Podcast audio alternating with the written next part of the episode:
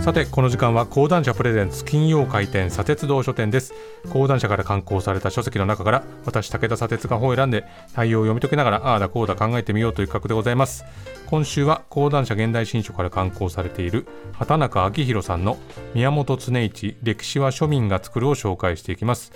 えこちらはこれまで何度も紹介してきた現代新書100今を生きる思想シリーズの最新刊です。えまず著者の畑中さんのプロフィール紹介します。1962年生まれの民族学者で近畿大学法学部卒業。著書に柳田国夫と本和次郎災害と妖怪先祖と日本人天才と日本人21世紀の民族学五輪と万博などがあります、えー、そして今回のテーマになっている宮本恒一ですが、えー、1907年山口県周防大島に生まれた民族学者で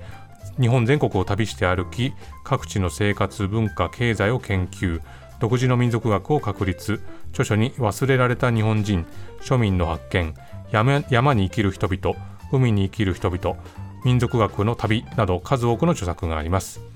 えー、今回の本の帯にはこのように書かれています。大きな歴史からこぼれ落ちる庶民の歴史日本列島の隅々まで歩き聞き集めた小さな歴史の束から世間や民主主義多様な価値さらには日本という国の形をも問い直す。暴流として主流が見落としてきた無名の人々の語りの力を信じてと書いてあります。で著者の畑中さんが初めにでこういうふうに書いてます。宮本の民族学は私たちの生活が大きな歴史に絡め取られようとしている現在見直されるべき重要な仕事だと私は考えるこれほど生活に密着し生活の変遷を追った仕事は日本の近現代で他には見られないからだ宮本は庶民の歴史を探求する中で村落共同体が決して共同性にとらわれてきただけではなく世間という外側と絶えず行き来し流動的な生活文化を作ってきたことも明らかにするとそしてそれは公共性への道が開かれていたと解釈することができるのだまた近代を基準に見た時さまざまな面で遅れているとされてきた共同体の生活あるいは慣習の中に民主主義的な取り決めをはじめ民族的な合理性があったことも裏付けるというふうに書いてあります。ここまでの紹介でも分かる通りですね宮本恒一という民族学者は、ま、とにかくあちこちへ歩いてさまざまな人の話を聞いたと、まあ、この TBS ラジオと関係する話で言うとですね TBS ラジオで長らく番組を担当されてきた A 六輔さんはですね、まあ、毎週のように全国各地に出かけて、まあ、誰かと会ってどこかへいてという、まあ、これを繰り返してその模様をラジオで伝えていたわけですけれども、まあ、まさに A 六輔の誰かとどこかでという番組のタイトルにもなっていたわけですけど、まあ、この姿勢を学んだのが宮本恒一さんだったと。その旨をですね、A 六輔さんが伝言というタイトルの本に書いてるんですね。ちょっと紹介していますが、民族学者の宮本恒一さん、僕は二十歳そこそこの時、アルバイトをしているうちに放送の方にのめり込んでしまったのですが、そうしたら宮本さんはこうおっしゃった。これからは放送の仕事が大事になる。ただその時に注意してほしいことがある。電波の届く先に行って、そこに暮らす人の話を聞いてほしい。その言葉をスタジオに持って帰ってほしい。スタジオで考えないで、人々の言葉を届ける仕事をしてほしい。僕はこれをずっと肝に銘じてきました。長寿番組となった誰かとどこかでもここから発しているんですというふうに書いてあるんですね。僕もあの2年ほど前に TBS ラジオ公式読音という本の編集をした時に、いろいろと昔の音源を聞いたりですね、あるいは今、あの金曜13時から富山エリアアナウンサーと玉袋筋太郎さんがやってる番組、金曜ワイドラジオ東京縁側のですね、あの TBS ラジオに残る音源を聞いていくラジオ東京リメイクっていうコーナーありますけど、まあ、これ聞いてると、まあ、かつて本当にいろんなところに行って、そこにいる人たちの声を届けるっていうのを、まあ、やってたんだなというふうに実感するわけですが、まあ、そこには宮本恒一のようなこう民族学のアプローチと、まあ、極めて近い姿勢があったんだなと、まあ、今回の本を読みながら思ったんですけれどもね。で、著者の畑中さんは、宮本恒一の著作そしてフィールドワークによって自分の知っている世界だけが世界の全てではない。知らない世界考えの及ばない世界がその彼方に無限に隠れている。村に入り民家の人たちと言葉を交わすことによって表現せられる仏性の底に潜む生活意識と文化を知ることができるというふうに書いております。で先ほど紹介したように今回の著作のサブタイトルにはですね歴史は庶民が作るというふうにありますが宮本恒一は歴史を作る主体というのはその時々の支配者ではなくて民衆あるいは庶民であって歴史に名前を残さないで消えていった人々共同体を通り過ぎていった人々の存在を含めて歴史を描き出す必要があるということを繰り返し言ってました。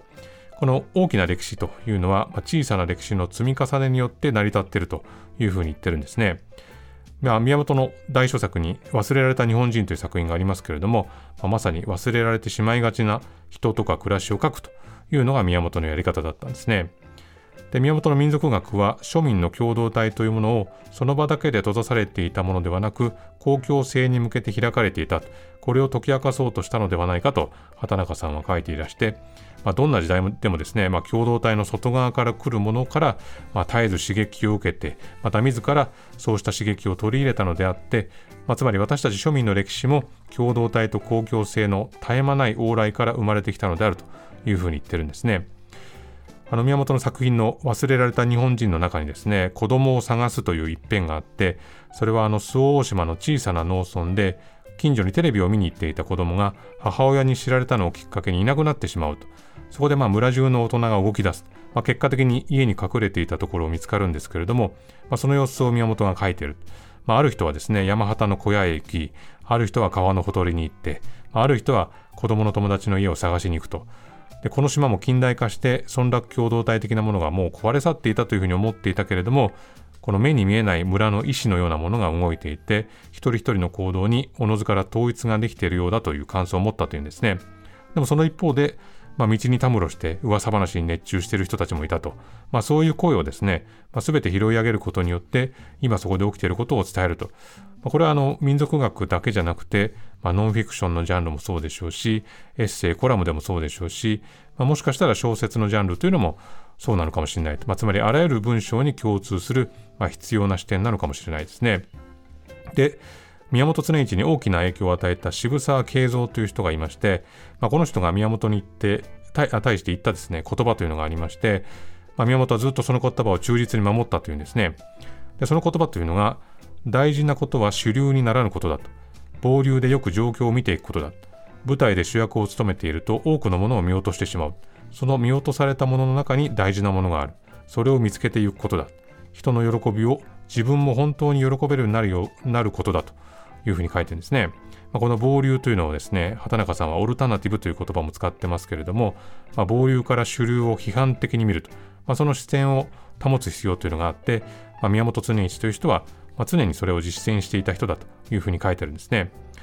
でこの渋沢の言葉以外にも宮本が心構えとして持っていたのが、まあ、父親から託された十箇条というものがありまして、まあ、これが宮本の民族学フィールドワークの支えになったというんですね。まあ、そのうちのいくつかが紹介されていまして、えー、汽車に乗ったら窓から外をよく見よ。田畑に何が植えられているか、育ちがいいか悪いか、村の家が大きいか小さいか、瓦屋根か草吹きか。村でも町でも新しく訪ねていったところでは必ず高いところへ登ってみよう。そして方向を知り目立つものを見よう。時間のゆとりがあったらできるだけ歩いてみることだ。いろいろなことを教えられる。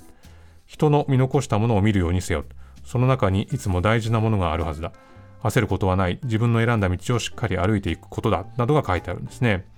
まあ、その土地を味わって、季節を感じて、まあ、人間を見つめて、えー、オルタナティブな視線を保ちながら、まあ、それを伝えると。まあ、そしてそれを伝える自分をも観察していくと。畑中さんこういうふうに書いてるんですね。宮本は人が人を信じ、人を認める社会が来なければ人間全体に幸福は来ないと述べる。そしてその幸福は実践を通してのみ得られるものであると。まあ、このプリミティブとも思える感覚をですね、まあ、ずっと保って、まあ、庶民こそが歴史を作ってきたと、まあ考え続けたのが宮本常一だったと。まあ、人々の語りを信じた人ということも言えると思うんですね。